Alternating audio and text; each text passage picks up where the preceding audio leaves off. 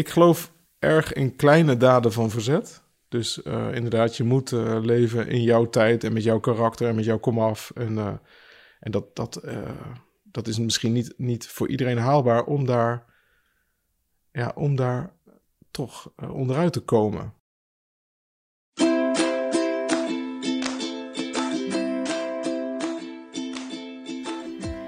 Je luistert naar de Niet Zo Perfecte podcast.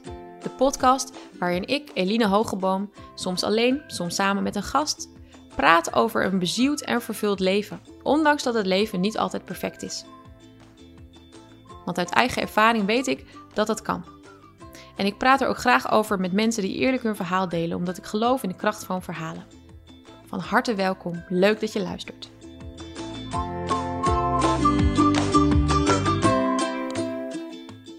Mijn gast vandaag is Kees van Ekris.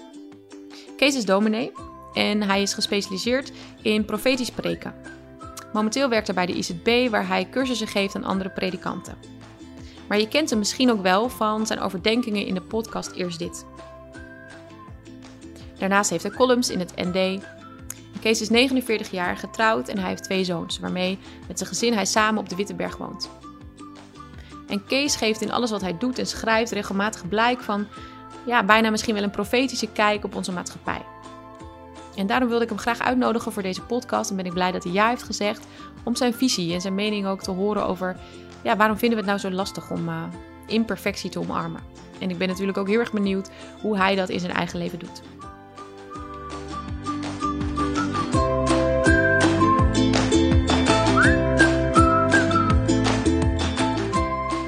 Kees, wat leuk dat je er bent. Ja, dank je. Ja, een keer uh, aan de andere kant, een beetje voor jou. Zo is het. Want zo kennen wel veel mensen jou, denk ik. Ja. Van je podcast. Ook, van de geval, podcast, ja. En van, meerdere. Van mijn ja. stem uh, hoor ik vaak terug. Ja? Dat mensen de, de maandag uh, luisteren en dan mijn stem kennen. Ben je ook echt wel eens herkend of op straat of zo, dat mensen zeiden, hé, hey, die stem? Nee, dat niet. Maar dat zou wel tof zijn. dat, dat zou wel heel bijzonder zijn, zijn ja. ja. Daar heb je die stem. Ja. Maar je bent wel meer. Kijk, ik, ik uh, zei het net al even voor de podcast, maar ik ga het ook in de podcast zeggen. Ik uh, ken jou ook door de podcast. Ja. Nou, ik ken jou dus niet, maar ik ken jouw verhalen, jouw stem. Maar eigenlijk meer nog wat jij daarin deelt. Een van de, van de podcasts die jij hebt, uh, hebt gedeeld erin, of jouw verhalen, ging over vertragende rituelen. Ja, dat is voor mij echt heel erg een, een, een heel belangrijke les geweest. Heel vaak denk ik daar nog aan. En sowieso meer van jou, hoe jij de Bijbel weet toe te passen, ook op het dagelijks leven. Dat is natuurlijk ook een beetje de essentie van, van de Eerst Dit podcast. Mhm. Maar vind ik heel mooi. En um, ja, ik zie jou een beetje als een profeet. Een, een soort vertaler van, van het oude woord, laten we het zo maar even zeggen, naar het leven van nu. Mhm. En uh, ja, ik denk dat we dat heel erg nodig hebben. We hebben het natuurlijk over het niet zo perfecte leven in deze podcast. En uh, ja, daar zoek ik eigenlijk naar mensen die dat leven kunnen duiden, uh, maar ook die, die ja, daar ongetwijfeld zelf mee uh, in aanraking zijn gekomen. Mhm. Dus daar wil ik jou in deze podcast een beetje over gaan bevragen. Leuk, goed. Maar we beginnen natuurlijk eerst met uh, Perfectly Imperfect. Met een moment waar ja, het eventjes misging of wat dan ook. Ja, je begint wel te lachen. Ja, je nou, je vroeg me om iets van de afgelopen week of afgelopen maand. En, en daar zijn genoeg dingen die minder goed gingen. Maar je, je, vroeg ook naar een, een, een moment dat, uh, dat je herinnert als een echt uh, een uh, moment dat. En toen zat ik in de auto te denken dat eh, toen, mijn, toen ik verkering had, toen stond mijn vrouw een keer in de keuken bij haar ouderlijk huis toen de afwas te doen. En toen, toen liep ik naar haar toe om haar te verrassen met een innige omhelzing. ja. En toen was mijn schoonmoeder. Oh nee, nee, is het echt gebeurd? Echt gebeurd. En dat, ik, ik vergeet niet snel het gevoel wat je toen van had. awkwardness, van mm, nee, Oh, wat erg. Wat erg. En hoe reageerde je schoonmoeder? Ze gilde licht. je hoort het nog of niet? Ik heb het omgebogen naar uh, een compliment. Ja. maar maar uh, het was echt bijzonder ongemakkelijk. Ja. Ja. Nou ja, zo ongemakkelijk dat je het inmiddels dus na wel een aantal jaar huwelijk volgens mij nog steeds herinnert. Ja, ik herinner me echt nog steeds, ja. Ja. ja. Oh, wat heerlijk.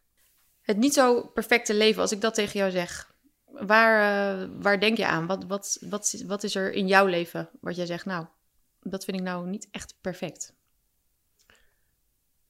Ja, de, uh, ja dat is gelijk heel, uh, heel direct. Mhm. Um, Eh, ik zat eigenlijk te denken eerst, eh, de- ik heb het niet perfecte leven. Hoewel ik, ik vind het een niet zo makkelijke term hoor, dat niet Mhm. perfect.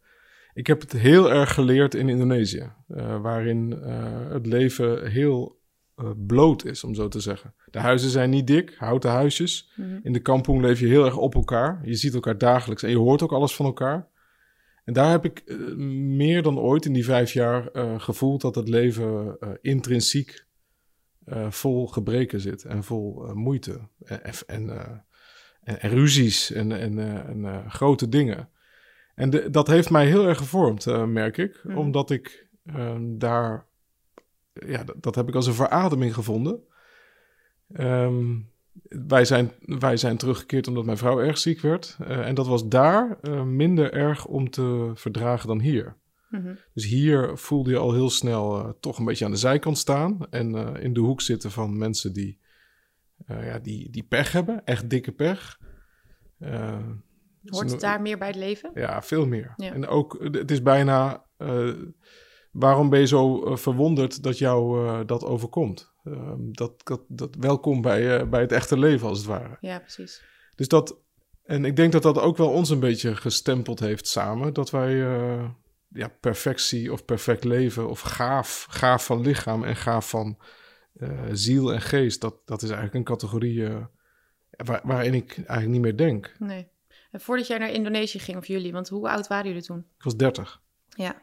Was, ook, was je ervoor al dominee in een uh, gemeente geweest? Nee. Of niet? Nee. nee. En was het voor jou heel erg, wat je zegt, was vormend? Was het ook nieuw wat je daar ging zien? Of was je ervoor ook al wel in aanraking geweest met gebrokenheid? Of... Ja, dat was ik wel. Ik was uh, vicaris geweest, heet dat in mijn kerk. Dus twee jaar lang uh, uh, ben je hulppredikant. en dat, het voordeel van een predikant is dat je, dat je in echte leven stapt. Dus mm. dat je voortdurend uh, het verschil ziet tussen hoe mensen overkomen... en ook hoe andere mensen over iemand denken. Ja. En ehm, hoe, hoe, hoe iemand is. En dat is echt een voorrecht. Dus in die zin um, doe je niet meer zo mee met uh, kijken naar uiterlijkheden. En uh, ook ben je niet onder de indruk van hoe mensen zich voordoen. Omdat je eigenlijk altijd mensen ziet ja. op andere momenten. Ja. Maar jij zegt voorrecht, je kunt er ook misschien teleurgesteld door raken als je soms ziet van hé, hey, iemand doet zich zo voor, maar. Ja, maar zelfs dat is ook uh, vaak best wel verhelderend om te begrijpen waarom iemand dat doet. Ja. Dus dan de, ik, ja, ik kon dat ook wel weer begrijpen. Waarom je soms, als je je zo miserabel voelt, dat je daardoor extra jezelf mooi maakt en probeert er nog wat van te maken. Ja. Ik zal ook daarvan niet snel zeggen dat dat uh, onecht is of zo. Nee. Daar heb je eigenlijk meer begrip voor gekregen. Ja. ja. ja. Dus je was 30 en voor die tijd uh, uh, vicaris. Maar ik heb ook gelezen dat jij cum laude bent afgestudeerd. Ja. Wat mij wel me deed afvragen hoe hoog jouw lat zelf ligt. In het leven überhaupt misschien, maar ook toen. Ja, hoe, hoe, dat is, ik vind dat heel moeilijk te beantwoorden. Ik, ik, ik hou, ja, je hebt, je hebt een soort persoonlijke voorkeur voor dat je de dingen graag zegt zoals je ze bedoelt. Of dat je je in een onderwerp ingraaft en dat je dat, uh, ja, dat je... Ja, ik ja. vraag het omdat, als je het hebt over uh, soms de, het moeilijk vinden dat dingen niet goed gaan in je leven, hè, waar, waar deze podcast bij wil helpen eigenlijk, van ja, tegenaan lopen van help, ik had het zo bedacht, maar het gaat niet zo. Waar veel mensen van mijn generatie, maar ook ja, oude, jonger mee te maken hebben. Vaak heeft dat te maken met een soort ideaalbeeld wat je van bepaalde dingen in je hoofd hebt. Of dat je lat heel hoog ligt. Van ja. Nou ja, het moet zo. Of ook misschien op, op je schouders ligt van, van je ouders meegekregen iets. Of um, hoe jij het nu, nu zegt klinkt heel, heel nobel en heel, ja, ja. Maar het kan ook soms een soort druk zijn. Ervaar jij dat ja, niet? Nee, dat nee. ervaar ik dan niet. Ik, wij kwamen terug uit Indonesië en dat, dat was sowieso uh, een hele grote breuk in ons leven. Ik zou eigenlijk naar een ander gebied gaan in Indonesië waar ik heel erg veel zin in had. En dat ging uh, binnen, binnen een aantal weken is ons leven daar echt opgebroken, zeg maar. Dus, ja. um, Doordat jouw vrouw ziek werd? Ja, ja. ja. Dus, dat, dus wij hebben genoeg ervaring met uh, dat het anders gaat zoals je zelf wilt. Ja. Um, en, en toen kwam ik terug in Nederland en toen hebben wij wel heel moeilijke jaren gehad. Uh, en ik had het nodig om uh, een ander project ook op te zetten. Hm. En dat werd mijn promotieproject. En dat, dat deed ik. Ja, dat was een schitterend onderwerp. Profetische predikers, Martin Luther King en, uh, en Bonhoeffer en Desmond Tutu. Dat prachtige. Ja. Dus daar, ja, ik vond het alleen maar mooi en leuk. Het was niet zozeer druk van... Nee. nee. Nee, maar in, de jaren ertussen, want eigenlijk heb je dus wel ja, behoorlijke teleurstelling er, er, er verwerkt, samen waarschijnlijk ook. Mm -hmm. Hoe, hoe deed je dat? Wat hielp je erbij? Ja, als je terugkijkt, dan, eh, dan eh, kan ik dat bijna niet in eh, levenslessen eh, formuleren. En dat heb, ik, dat heb ik ook bij een heleboel andere mensen gezien. In, in echte grote crisissen hobbel je door het leven. Hm. Je probeert je overeind te houden. je, je bent soms een zombie. Soms heb je hele slechte momenten en soms valt het wel mee. Maar dat ik dat als het ware eh, als een soort project heb aangepakt. Dus van dan moet je dit doen, moet je dat doen. Dat, zo kan ik me niet herinneren. Het klinkt meer alsof jij erkende van dit, dit is het leven, überhaupt of zo. Ja, wij, wij hadden ook de regie niet meer. Nee. We hadden werkelijk eh, niks te zeggen. Nee. Nee. Dus, dus is loslaten dan een soort iets wat je dan, wat je dan doet? En dat klinkt nog te actief voor mij. Dat was gewoon, het was, eh, het was, eh, iets, werd, eh, iets werd afgebroken. En Ja. daar, daar, daar hadden wij geen invloed op. Nee. En dat moesten we, ja, je moet je scherven bij elkaar rapen. Hm. Zo, nogmaals, zoals ik zie dat een heleboel mensen dat moeten doen. Ja. En dat de, iedereen heeft daar ook weer zijn eigen bronnen voor, hè, hoe je dat doet. En de een, ja, de een heeft meer hulp dan de ander. Maar het is wel een. ehm, ik vind, nou, als je het hebt over mooi maken, ik vind dus dat je crisissen niet mooier moet maken dan ze zijn. Crisissen zijn, ja, die zijn verbijsterend vaak. En die moet je zien te overleven. En, en daar heb je, als je, je kunt echt eh, hulp krijgen van onverwachte mensen. En dat helpt je heel erg. Ja. En soms ook niet. Maar ik geloof, ik geloof dus niet zo in dat, ehm, dat je dat kunt dan verpakken naar een mooi verhaal, waardoor je zegt, nou, zo ben ik daar uitgekomen. Nee. Oh, dat is wel interessant, want zo schrijf ik wel in mijn boek bijvoorbeeld. Een soort crisis als een soort, wel een crisis die, je die je uiteindelijk verder eh, jezelf leert kennen. Tenminste, zo heb ik Ja. het bijvoorbeeld ervaren. Nou is, ja, dat- is dat iets ja. wat je... je niet helemaal, ik zeg dit niet van, je moet het met me eens zijn, maar meer... Nee, de- ik begrijp dat en dat, dat is niet onwaar. Maar de juist perfectie vind ik eh, dat we ook dus eh, hele moeilijke dingen proberen nog zo te vertellen, Mhm. dat ze eigenlijk toch ook heel leerzaam waren en goed. En, eh, en dat vind ik vaak verhullend. Dat is echt iets van deze tijd. Ja? Ja, dat is echt iets dat wij... Bijvoorbeeld, je zegt niet, ik ga naar een therapeut, maar ik ga naar een coach of zo. We, ma- Ja. we maken allemaal het net wat fancier, dat het net klinkt van eh hipper. Ja, ik, Ja. ik denk dat het heel waar is wat je zegt. Verbloemen we daarmee eigenlijk dan toch iets? Ja, ik vind het, ik vind het eh, zeg gewoon, ik, ik kom er niet uit. Ik, Ja. weet, ik weet niet hoe, hoe ik dit moet doen. En eh, inderdaad, wij, wij, een coach is... maar ik, ik denk in verslavingszorg, eh, jij weet het, dan zeggen ze eerst... je moet erkennen dat je, dat je een probleem hebt dat Mhm. groter is dan jij... en waar je niet uit gaat komen. En als je daar nog niet bent... Dan, eh, dus juist dat verfraaien vind ik soms een soort fase dat ik denk... oké, je bent nog niet op het moment dat je onder ogen moet zien. Het lukt me niet. Nee, en toch vinden mensen dat nog, en ik zelf ook wel eens, nog steeds doodeng. Vorige week noemde ik bijvoorbeeld als voorbeeld op Instagram, eh, bijvoorbeeld je bent single en dan heb je het over dat je eigenlijk heel eenzaam voelt op momenten. Maar dan aan het eind van zo'n gesprek zeg je, nou, maar ook soms wel lekker hoor, alleen zijn. Of eh, je hebt het over je af en toe best vervelende vent, maar dan zeg je toch aan het eind, maar hij is wel echt lief hoor. Tenminste, ik merk, ook, ook als ik gesprek met mijn vriendinnen heb, dan doe je dat vaak. En dat herkenden ook heel veel vrouwen die dat hoorden. Dus het echte kwetsbare iets laten staan van, ja, maar Ja. inderdaad, ik kom er niet uit op dit moment. Mhm. Dat zie je ook heel vaak bij leiders of bij, hè, dan vertellen ze later, ik stond burn-out op het podium. Maar dat is dan pas drie jaar later als het gefixt is. Ja, Wat is het dan, denk je, dat we op, dat moment, dat, dat is uiteindelijk toch dat kwetsbare, wat, wat blijkbaar toch eng is? Nou, misschien is het eng, maar soms heb ik het idee, dat, dat was mijn eigen ervaring ook wel. Eh, wij hadden wel een extreme eh, zware situatie, dus misschien is het voor andere situaties anders. Maar eh, soms heb ik het idee dat mensen aanvoelen dat een ander eigenlijk de last niet kan dragen van een, van een, van een open, moeilijk einde. En omdat je dat voelt aan een ander, daardoor maak je er maar een verhaal door, waardoor je een escape aan die ander biedt. Hè? Ja. En dan zeg je, oh, gelukkig. En, eh, nou, en dan kun je weer Ja, op dat level van, eh, van gewoon een praatje, zeg maar. En dat, dat is soms heel wijs en Mhm. heel goed. Maar ik vond het ook altijd wel eigenlijk dat het me eenzamer maakte. Ik, Ja. dacht, ik dacht eigenlijk, als ik gewoon... Ik kan niet bij jou terecht met mijn echt onaffe verhaal. Nee. Dat lukt niet. Dus oké, hier is je escape, alsjeblieft. Mhm. En dan, eh, dan eh, dan gingen we verder. Maar dan als ik later alleen was, dacht ik... eh, goh, dat hij dat niet aankon. dus je herkent het ook wel, dat je dat toch een soort...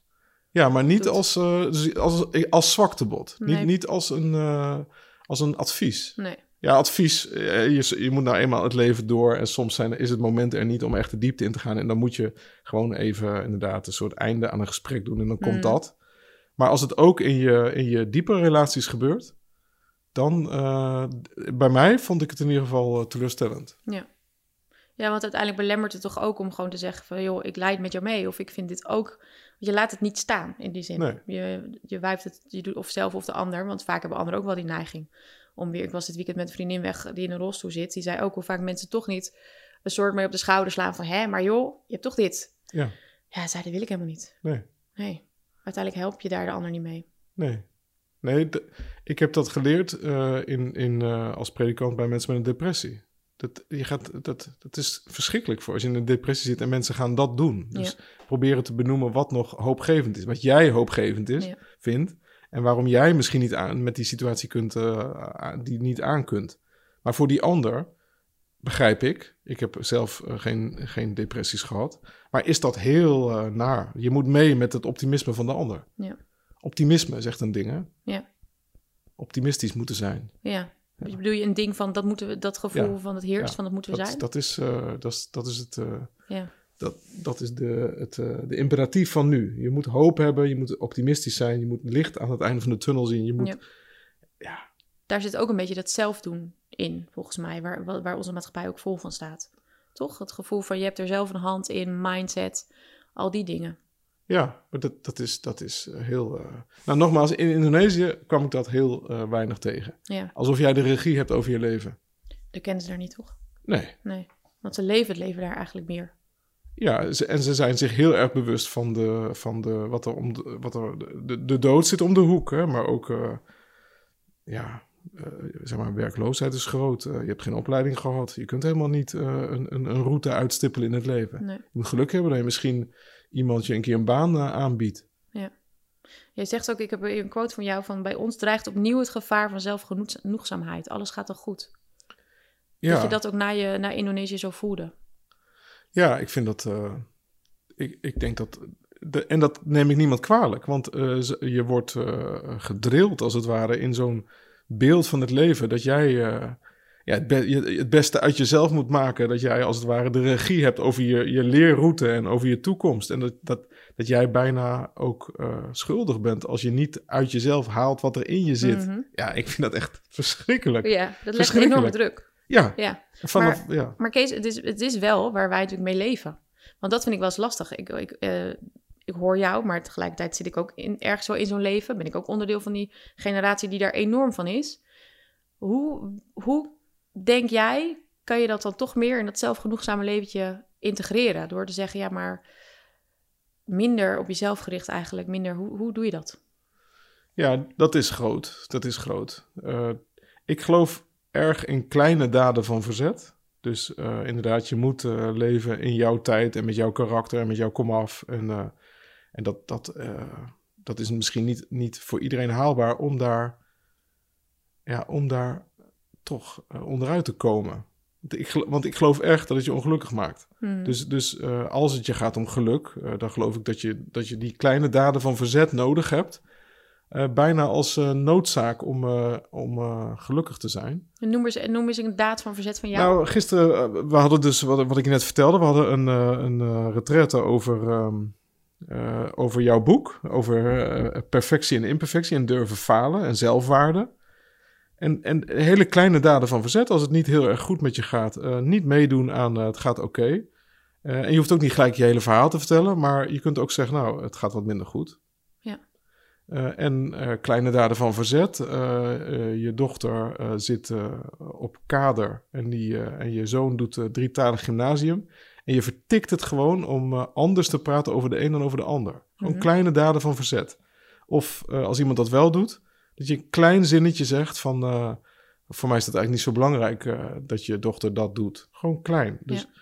om wel iets te ontregelen. Want voor je het weet doe je mee.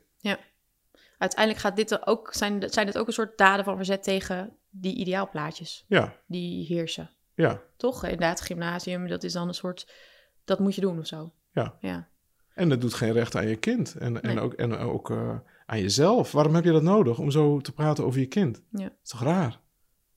Ligt er, is, denk je dat het ook een soort tekortschietgevoel is? Is het een identiteitsverhaal, waardoor we ook soms het zo van buitenaf moeten hebben? Een soort bevestiging die we zoeken. Hoe, hoe zie jij dat?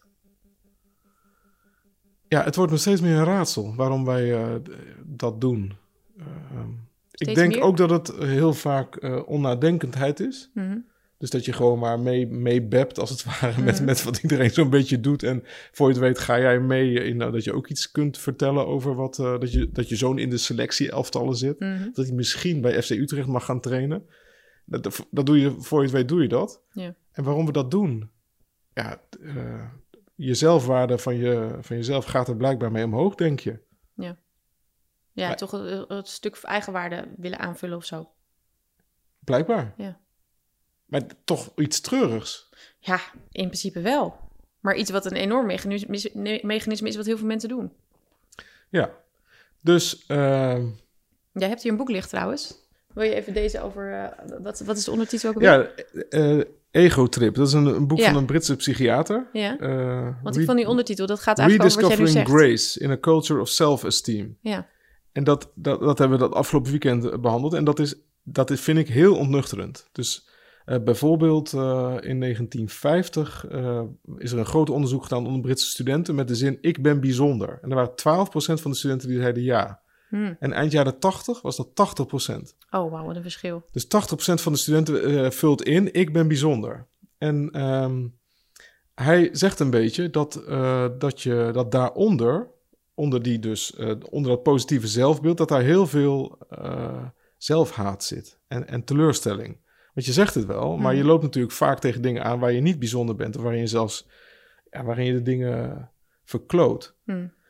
Ehm, en wat dan gebeurt, zegt hij, is dat je, eh, je, je de inschatting van jezelf, die, die, die, die komt eigenlijk nooit tot, tot een gezond, eh, gezonde ontwikkeling. Nee.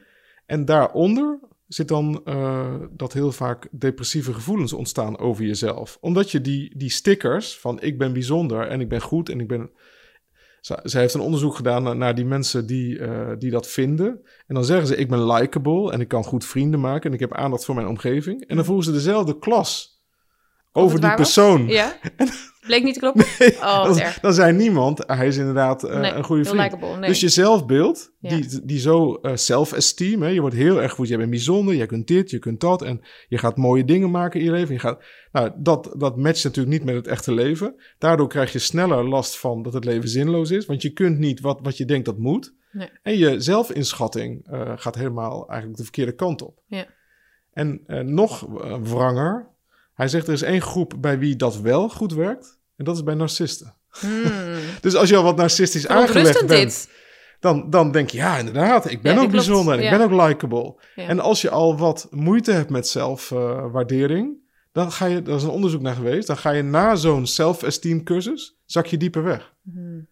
Want je denkt, verdorie nog aan toe. Nou, nou, nou heeft iedereen gezegd dat ik aardig ben en mooi en dit en dit en dit. En ik vind het niet. En nou zak ik nog dieper weg. Ja, nou, dan begrijp ik wel dat je depressief wordt. Ja, Ja, dus er zit een depressieve schaduw over Ja. onze cultuur. Ja. En eigenlijk, dat is een beetje hard gezegd, maar eigenlijk doe je daaraan mee. Als je voortdurend dus het gymnasium van je zoon eh, accentueert, of de selectie, of, of eh, al de bijzondere verhalen. Ja. Dan werk je ook een beetje mee aan een ongezonde eh, zelfinschattingsvermogen van je kind. Ja. En je leert niet omgaan met teleurstelling nee. en wat niet lukt. Of wat je verkeerd doet. Eigenlijk begint het ook al jong, hè? Ook in de opvoeding van Ja. kinderen. Hoe je ze complimentjes geeft, hoe je ze eh, feedback geeft. Ja. ja. Ja, dus de- de- hij zegt dat die self-esteem-industrie, die is, eh, hij noemt dat een paradigmaverschuiving. Vanaf de jaren 70 is dat overal in doorgedrongen. In opvoeding, in onderwijs, in therapie en ook in de kerk. Ja. Eh, en wij, wij denken dat dat wat oplevert. Ja. Eh, maar hij heeft dan een beetje onderzoek gedaan naar eh, of het dan wat oplevert. Want je zou zeggen, dat, dat is al 30, 40 jaar aan de gang. Dat levert heel veel eh, vol, geestelijk volwassen mensen op. Nou, dat is niet Het zo. levert onzekerheid op ook. Ja. ja. Want uiteindelijk ehm, denk ik, wat er dus gebeurt, dat kom ik heel veel tegen om me heen. Dat, dat iedereen ook vindt dat hij moet uitblinken. Ja. Dus als je maar gewoon een beroep hebt, wat niet zo op een podium is of wat dan ook, dan, ja, ik, ken, ik heb een vriendin die is coach, die zegt, dit is de grote problematiek waar, waarmee vrouwen bij mij komen. Ja, Ze hebben een hele leuke, mooie baan, maar ze vinden dat ze niet uitblinken. ja. Ja, wat moeten we straks met een maatschappij van mensen die op een podium staan natuurlijk? Die druk in taal, dat wordt heel uitblinken. Je echte ik. Ja. eh, wat jij in, in je boek schrijft, streven naar heiligheid. dus Mhm. dus eh, overal zit druk in. Ja. En eh, ja, hoe bevrijdend kan het dus zijn als je eh, zegt, ja, ik, ik kan dat niet goed en daar ben ik ook niet zo goed in. En eh, ja, ik kan dat wel iets, dat, dat lukt me wel. Eh, heel normaal en nuchter. Ja. Die, wij hadden een, een buurman in Indonesië en die verkocht vogeltjes. En dan ging hij met zijn brommertje, zo'n heel oud, oud zundapje, ging hij achterop eh, elke dag met een, eh, een kooi. En dan had hij eh, 18 eh, vogeltjes in. En dan ging hij bij de scholen ging hij zijn eh, vogeltjes verkopen voor een dubbeltje. Ja. En met kerst dan spoot hij ze, of met Pasen spoot hij ze allemaal geel, want dan wilden die Oh, serieus? kinderen gele vogeltjes. Ja. En dat was zijn leven. ja. Eh, maar ik heb hem nooit eh, eh, negatief horen doen over zijn werk. Over of zo. vogeltjes verkopen, nee. Nee. Mooi. Ja, Ja, ik zeg mooi. En tegelijkertijd reed ik vanochtend langs een heel prachtige boerderij waar alles mooi in bloei stond ervoor. En was een vrouw daar een beetje aan het keutelen tussen die plantjes en zo. En toen dacht ik, oh, maandagochtend half negen in je tuin aan het werk. Aan de ene kant dacht ik heerlijk. En aan de andere kant dacht ik, eh, hoe dan? Snap je? Dat, dat, dat bestaat bij mij niet. nee. Dat vond ik heel erg. Want dat, dat, realiseer ik me dan wel. Dan ik echt, wat, wat, ik vind het dus jaloers maken dat je gewoon lekker op maandagochtend gewoon kunt keutelen. Waarschijnlijk was die vrouw ook gewoon, had ze helemaal geen werkend leven meer. Qua leeftijd bedoel ik. Maar tegelijkertijd denk ik toch, het kan er bij mij bijna niet in. Nee, Want op maandag moet je ook, presteren, ja. snap je dat Ja. gevoel? Dat Maar, is, ja, ja, dus dat, maar dat, het leven is hard. Ja Wij heel... moeten, wij moeten werken voor Ja, ons geld. En op dat is ook nog eens een maandagmorgen keer zo. staan we in de file. Dat en, eh. Ja, nou, ik had wel de enorme luxe van een ritje door over de Veluwe, hoor. Dus wat dat betreft ik helemaal niks klagen. Hey Kees, nu zie ik, eh, veel, er wordt wel eens gezegd, we hebben Dirk de Wachter, we hebben natuurlijk die psychiaters, hè, die soort, een tijdje geleden las ik op HP De Tijd, of ik weet niet, stond op de cover van dit zijn de pastoors van deze tijd. ja. Dat vond ik eigenlijk jammer. ja. Want dan denk ik, waarom lukt het de dominees van onze tijd niet om dit soort roeptoeters, ja, even een gek woord, maar om dat te zijn? Zo'n Dirk de Wachter is echt een soort, ja, hoe noem ik dat? Een roeper in de maatschappij geworden van jongens, kijk naar wat we doen. We zijn zo bezig met, het, met, met een borderline-achtige trekjes om maar gelukkig te zijn en Ja. nou, van, high, eh, van high naar high te gaan. Wat ik bij hem heel erg mis is, oké, hij zegt dan wees nou eens een beetje ongelukkig. Ja, nou ja, dan denk ik, oké Dirk, ja, ik, ik hoor je. Maar één, dat is gewoon heel moeilijk. Als je dat gewoon überhaupt, dat kun je wel zeggen, maar het is zo moeilijk. En wat ik dan ongelooflijk mis, is die boodschap van, ja, genade. Die ik, ik vind uiteindelijk toch, ja, het niet durven, het, het wel ongelukkig mogen zijn. En het mogen, ja, omarmen is een beetje zo'n kotster. Maar het mogen zijn wie ik ben helemaal. Eh, ook dus met al mijn falen. Mhm. Dat lukt mij uiteindelijk toch het best als ik, als ik zie wie Jezus voor mij is. Mhm. En als ik die liefde voel, ehm, zonder heel cheesy eh, klinkt dit nou, maar uiteindelijk denk ik dat, dat, vooral op momenten dat ik het heel zwaar heb en moeilijk heb, dat, dat beschrijf ik ook in mijn boek, als ik mijn geconfronteerd word met mijn wonden, dan, dan denk ik, ja, weet je, die heeft Jezus ook. En zo staat hij naast me. Mhm. Waar, lang verhaal, maar waarom lukt het op een of andere manier, tenminste naar mijn idee, lukt het niet zo in de maatschappij om, om die boodschap van genade, die volgens mij juist heel helend en heel nodig is in, een, in die prestatiemaatschappij en in die naar mijn idee lukt dat de kerk of de dominees of de christenen of wie dan ook niet heel goed om dat te laten horen. Terwijl mijn idee is, het is zo'n hoopvolle boodschap. Ja. Ja, ik vind er wel echt een hele, hele eh, aparte paradox in zitten. Omdat, kijk, Dirk de Wachter is, is, is ook een ontzettende interessante eh, Vlaamse eh, professor... die eh, heel, eh, heel goed kan praten en Mm. die bijna een soort kleine cabaretvoorstelling geeft Mm. over... En die paradox zie ik vaker, ook in kerken. Dus eh, mensen, ik denk dat er heel veel genade eh, is in kerken. Alleen wij zitten inmiddels zo in elkaar dat we dat het liefste horen door een eh, leuke, hippe voorganger. Die ook een leuk leven heeft. En in een dienst waar ook mooie muziek klinkt. En waarin je op de een of andere manier ook je helemaal at home voelt. En dan Ja. zijn wij bereid om te luisteren en te horen van, oh ja, genade. Als hij het zegt, of zij het zegt, of zij het zingt. Dus de paradox van perfectie en imperfectie zit helemaal in de kerken. Ja. Terwijl ik zou bijna zeggen, ga naar je eigen lokale gemeente met, met eh, een, een, een beperkte organist en met een dominee die niet altijd uit zijn woorden komt misschien. En met mensen om je heen die heel gewoon zijn. Als je nou een genadige plek wil zien, moet je eigenlijk gewoon Ja. daarheen gaan. Daar Ja. is het niet perfect. Dat klopt Maar- helemaal. Die lopen leeg, die gemeentes. Want ja, dan heb je het. Omdat dat niet mooi genoeg is of niet goed genoeg of niet... Dus ehm, ik krijg steeds meer liefde en sympathie voor die plekken waarin eh, volgens mij dat gewoon beleefd wordt. En daar weer, ik ben bevoorrecht dat ik ben dominee geweest. Dus eh, ik had een scriba en haar man eh, woonde, die werd verzorgd in een verpleegtehuis. en ik wist hoe haar leven eruit zag. Ja, ik had zoveel respect voor haar. En dat heb ik nog steeds. Hm. En ehm, als het een keer niet ging eh, zoals ik dacht dat het zou moeten, ja, dat maakt me niet zoveel uit. Want zij is het, of, of hij, of iemand Ja. anders, of, of als wij aan de avondmaalstafel zitten, ik zie al die mensen zitten met al hun. Ja, dus de, de genadige plekken, die moeten wij ook aankunnen, denk ik wel eens. Kun je dat aan om, eh, om op zo'n plek te zitten waarin het dus allemaal ook niet zo perfect gaat? Ja. En of dat kans van slagen heeft in onze samenleving, dat vraag ik me af. Maar dan, eh, en dat is de grote vraag dus voor de kerken. Moeten wij dus zo eh, ons branden Mhm. dat we meedoen in die wereld en dat we, en dat kan. En, eh, misschien Nou ja, jij geeft goed. dominees les, Ja. soort, hoe noem jij het? Cursus, les, Training. training. Dat gaat ook over preken. Ja. Zeg jij dat dan? Van joh, vertel eens even een leuke anekdote, wees een beetje likable. Doe, hoe, hoe train jij hun? Ik denk dat het om bezieling gaat. En ik, ik, eh, ik- maar ik, ik ontwikkel mezelf natuurlijk ook. Ik krijg een steeds grotere moeite met, eh, wij noemen dat performance. Hm. Dus eh, je, je, je preek als een performance, als een, inderdaad een interessante intro en als een, een meeslepend verhaal en een mooie illustratie. En ook iets van jezelf erin. En je kunt alle ingrediënten benoemen waardoor je weet dat je de aandacht krijgt. En waardoor je dus ook goed ligt in de gemeente. Ja. Ik, denk, ik denk echt dat het, dat, het, dat, het, dat dat niet evangelie is. Nee. Dus bezieling wel.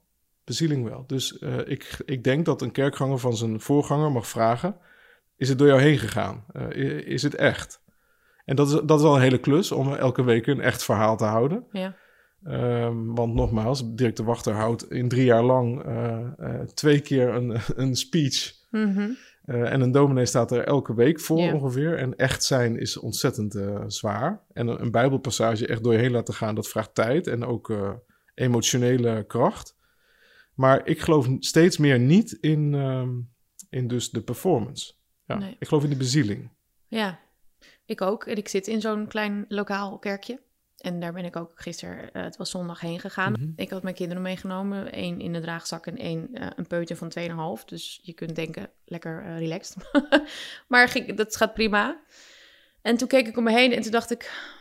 Mensen vinden het misschien wel overdreven dat ik mijn kinderen hierheen meeneem. Want ehm, verder heeft dat niemand. Er is ook nog geen crash, niks. Maar ik vind het zo, zo belangrijk dat mijn kinderen... Mijn baby is, nog, is alleen met zijn doop in de kerk geweest.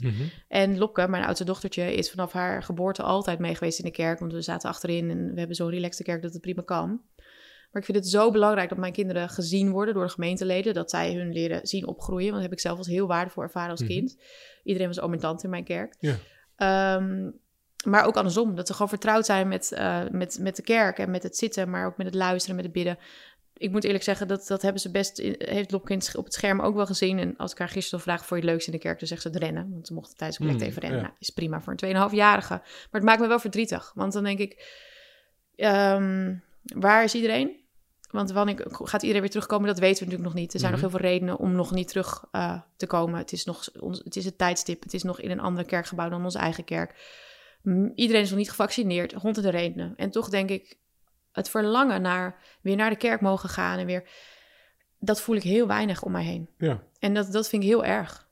Nou, je, je, je ziet wel met ja, maar ik vind dat echt, dat raakt mij echt, omdat ik juist daar denk, de, de gebrokenheid en het, nou, wat jij zegt, kan niet meer met je eens zijn. Juist het, het ehm, iemand heeft wel eens gezegd, de kerk is, als je op een camping staat met elkaar, dan kun je denken van, hé, we gaan barbecuen, maar we doen die buurvrouw maar niet, want die, eh, Ja. dat lijkt me zo eh, Ja. irritant. In de kerk is dat niet. Daar, daar, daar moet je het met iedereen doen. En dat vind ik het meest mooie en leerzame. Stefan Paas zegt dat volgens mij. Het is ook de enige plek waar je niet eh, waar jij niet de agenda kunt bepalen. Jij moet daar om Ja. tien uur zitten. Eh, Ja. eh, ik vind dat zo ja, waardevol, snap je? Om eens even zo op die zondag gedwongen te worden of zo. Maar ik, ik zoek dus ergens ook echt zo naar, maar hoe, hoe, ja, hoe komen we weer terug? En dit gaat dan nog maar over mensen in de kerk weer krijgen die er überhaupt waren. Ehm, en dan daarnaast dus nog eens, ik bedoel, ik denk niet dat wij dat vraagstuk gaan oplossen, maar daarnaast dus ook nog eens een keer dat ik denk, eh, hè, bijvoorbeeld op Instagram zie ik mensen die, die helemaal geloven in de maan. Hè? Dat is momenteel echt het ding. Ik weet niet of je dat een beetje volgt, maar momenteel is dat echt, dat is voor mij bijna de nieuwe religie. We kijken naar de stand van de maan, want de maan vertelt ons wanneer we in ons beste doen zijn, wanneer we naar de kapper moeten zelfs, want dan... Nou, en ik denk dan echt, hoe vinden we dat heel erg normaal? Happiness geeft daar bijvoorbeeld ook trainingen over. Hoe vinden we dit maar heel normaal en mooi van elkaar? Ehm, sorry hoor, ik denk echt, je bent net gek. Maar goed, Eh, en maar over Jezus praten en over genade, dat is stom. Snap je? Want dat is echt niet hip. De, de- op Twitter word je afgemaakt of zo. En, Ja. ja, vind ik jammer. Ik voel Ja. nu echt een vraag, Kees. Sorry, maar dit was een soort hartkreet. Nee, ja, Eh, ik, ik deel het helemaal met je. De, de, ook het verdriet dus. Eh, de, het is, ik ben vanaf mijn studententijd... ik, ik kom uit een heel gelovig dorp... en ik kom ook uit een, uit een nest... waarin ik heel veel ontvangen heb. Eh, en vanaf mijn studententijd ben ik bezig met secularisatie... als, als, als, eh, als fenomeen, maar ook als verbijstering, zeg maar. Waarom, wat is het nou precies waarom... Inderdaad, zo'n, waarom, waarom je het niet meer uithoudt in de kerk? Is het de inhoud? Is het, eh, zijn, het de, zijn het de mensen? Is het de manier van doen? Je krijgt daar heel moeilijk de vinger achter. Ehm, eh, ik, ik heb dat verdriet. Dat is, dit is, ik, ik heb mensen eh, begraven eh, in Breukelen. Een man die had 17 kleinkinderen en, en, en alle 17 niet meer gedoopt. En, en ehm, hij is van verdriet gestorven. Hmm. En de- ik, ik begrijp dat. Dus er gebeurt iets, iets ontzettends in onze cultuur als wij die plek, die plekken, qua, want het is niet alleen een plek van, niet, het is niet alleen zelfs een, een, een plek van bezieling, maar ook van vorming, van een, een type mens zijn. Hmm. Een type mens zijn die dus inderdaad eh, trouw is en die het, die het verdraagt dat, dat een ander anders is dan jij Ja. als we dat kwijtraken. Kijk, de maan, hè, dat, dat waarschijnlijk, dat vrees ik, eh, dat is ook een soort vruchtbaarheidsreligie. Hmm. En vruchtbaarheidsreligieën zijn altijd succesreligies. Hoe word ik vruchtbaar, sterk, eh, krachtig? Omdat ze op jezelf zijn gericht uiteindelijk. Ja, en omdat ze, eh, ze- de omstandigheden moeten zo zijn dat jij de, de meeste power haalt uit, eh, uit de natuur of uit de andere dingen. Eh, en kun je zeggen, christendom moet dat ook gaan doen. Hè? Dus wij zijn een nieuwe power-religie. En wij laten zien dat de echte power in Jezus is. En dat het, maar dan ben je dus eigenlijk op het schaakbord bezig van een andere Ja. opvatting. Maar uiteindelijk is dat natuurlijk ook wel een van de moeilijkste boodschappen van onze nee, religie, wil ik niet noemen, ons geloof. Ehm, dat, je, dat het in een ander ligt. Ja, En dat is heel haaks Ja. uiteindelijk op wat Ja. wij hier ook allemaal zeggen. ja, Dat is het moeilijkste van het geloof. ja. Ja, dus dat, eh, dat, dat eh, toen ik me aan het voorbereiden was op jouw vragen, toen eh, ik, ik zat toevallig dit weekend in een ander boek te lezen over dat, dat, dat, dat je als gelovige leert denken vanuit Christus. Ook, dat vond ik zo mooi om te lezen, dat jij vroeg, hè, wat, waar faal jij in en wat is niet goed aan jou? En, en dat, dat zijn goede vragen. En zeker in relaties zijn dat goede vragen, want je omgeving moet je daarover kunnen hebben met elkaar. Hmm. Maar eh, toen las ik een zin eh, dat eh, wat, wat de werkelijke waarde van mijn leven is, dat ik dat niet weet. Oh ja? Ja, Dat je niet weet waarin je dat faalt. weet, dat weet God. Ja. God weet wat, wat goed was. En God weet wat, wat, eh, wat. En dat heb ik waarschijnlijk niet eens door. Net als in, de, in, de, in Matthäus 25. Hè, dat, dat, dat, eh, eh, wanneer heb, was u dan naakt? En wanneer was u dan in de gevangenis? Ik weet het niet eens. Nee. Eh, dus dat, dat je het eigenlijk niet weet. En Vind je je dat dus- eigenlijk geruststellend? ja, nou, ik vind het bevrijdend om niet mezelf te hoeven screenen op wat mijn eh, topmomenten waren in het geloof. Want dat denk ik. Mhm. Terwijl een ander denkt misschien over datzelfde moment, Kees, je had er niet verder naast kunnen zitten. Want je hebt me in de steek gelaten, toen en toen en toen. Ik heb het je nooit verteld, want ik ben Mm. je genadig. Ja. Ik, geloof, ik, ik geloof dat we onszelf ontzettend bedriegen. Ja. Dus ik, kan, ik zou jou allerlei dingen kunnen zeggen over mezelf waarin ik mezelf vind falen. En dat is genoeg. Mhm. Eh, terwijl het echte falen misschien op een heel ander vlak ligt. Dus die voortdurende zelfscreening, dat je denkt, ik moet doorhebben waarin ik eh, goed ben en waarin ik faal voor God. Stel je voor dat dat nou eens gewoon eh, uit je handen genomen wordt. En dat, dat, je dat, niet meer, dat je dat niet meer hoeft te doen. Je, bent, je, je, je leeft vanuit genade en je vertrouwt dat God door jou heen werkt. En hoe dat is, dat blijft vaak verborgen. Ja. En je gelooft dat dat zo is. Dat vond ik echt heerlijk. Dat, dat klinkt heel bevrijdend, ja. Ja, Dat is uiteindelijk ook genade. Ook genadig naar jezelf kijken misschien. Ja. Maar dan niet op de self-esteem nee. eh, manier. Want dan heb jij nog steeds de regie. Ja, precies. En dan kun jij nog Ja. steeds aanvinken wat jij denkt dat heel goed was. Ja, Terwijl, eh, ik woon in een leefgemeenschap hè, met, eh, met eh 70 eh, mensen. Dus Ja. wij, wij leven heel dicht op elkaar. En dan hoor ik soms mezelf of anderen zeggen... nou, ik ben heel erg dit en ik ben heel erg dat. En dan weet het, de hele leefgemeenschap weet... die denkt dan stikjes... nou, Kees, jij denkt dat je zo die bent. hoorden dat dan een soort eh, voor het eerst dat jij dat denkt, of die herkennen Ja, dat eigenlijk die horen dat, eh, die, die, die, eh, in een gesprek merk je dat. Ja. En dan, dan, dan kom je er langzaam een beetje achter dat, dat, dat je dat maar zelf denkt. Ja, En, en zo zijn we ook als kerk heel vaak. Dat we denken, nou, we zijn open gemeenschap, we zijn missionair en we zijn dit en we zijn dat. Dan denk ik, jongens, jongens, jongens, jongens. Nou ja, dus, en dan hoef je jezelf niet weer af te fakkelen. Hm. Maar je moet eigenlijk aan voorbij of zo. Dan zeg je een soort bevrijd eh, van jezelf, zoals Tim Ja. Keller eigenlijk zegt. Want die Ja. zegt dat eigenlijk ook. Wij denken te groot over onszelf. En we moeten kleiner over onszelf, groter over God denken. Ja, of, of, of jezelf eh, vergeten. Dat, is, dat is Mhm. heel vaak, volgens mij zijn de geluksmomenten heel vaak dat je jezelf vergeet. Ja. Dat je niet bezig bent met, eh, en die zijn er genoeg, gelukkig. Die, Wim de Horst heeft een keer over opvoeding geschreven dat, eh, dat de, de belangrijkste momenten in opvoeding, eh, die gebeuren ongezien. Die heb je helemaal niet door. Dus die, Vooral eh, als je dingen doet, waarschijnlijk. Ja. En het hele nadrukkelijke, dat, Ja. ook, dat zal ook zijn kracht hebben. Maar het echte gebeurt, denk ik, eh, Ja. dat, dat ze ongezien eh, je kinderen naar je kijken en dat ze denken, wauw, Ja. dat was mooi. Ja, dat Of dat was diep. Of het was, ik weet nog dat ik een keer mijn moeder heb zien huilen in de kerk bij een doopdienst. Een traan was het hoor, de huilen is Mhm. te groot woord. Ik weet nog dat ik als kind zat te kijken.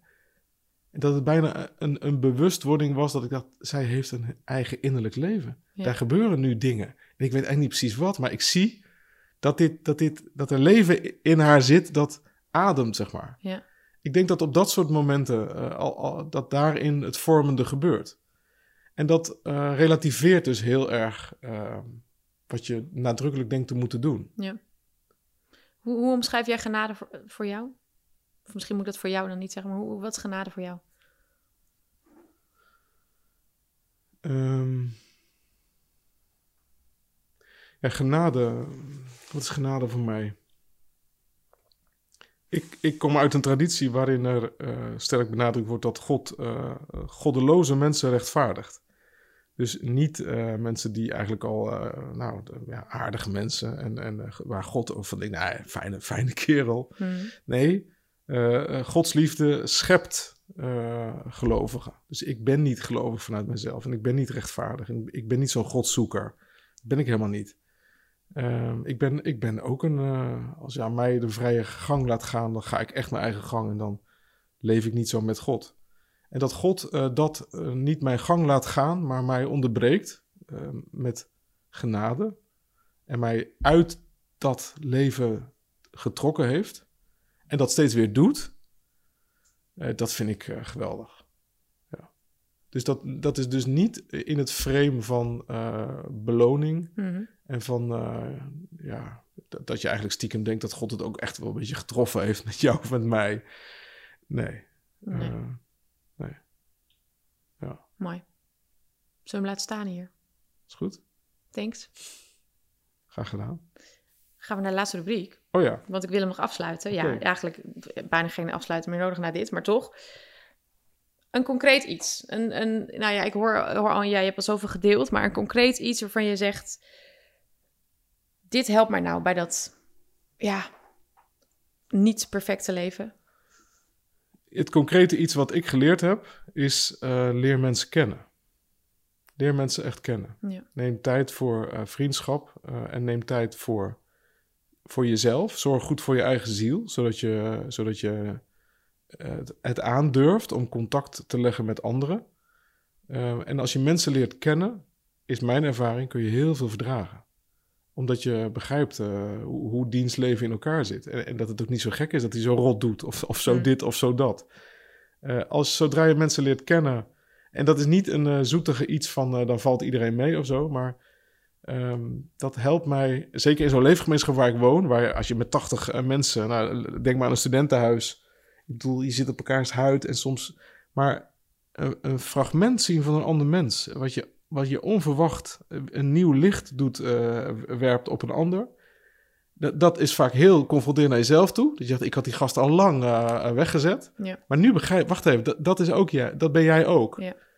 Ehm, Verder kijken eigenlijk. ja, ver- verder kijken. En, en dat, dat, dat durven. En, en weten, eh, ook als je in conflict leeft met mensen... of, of als je erg veel moeite met anderen hebt... dat je, dat je, dat je bij tegen jezelf zegt... ik zeg dit nu wel en dat is ook oké... maar ik weet dat als ik... eh, de kans is groter als ik dieper ga komen... dat het anders ligt. Ja. Dus een, een voorbehoud naar je eigen hardheid of zo. Ja. Dat heeft mij wel geholpen. Mooi. Hm. Dankjewel, Kees. Graag gedaan.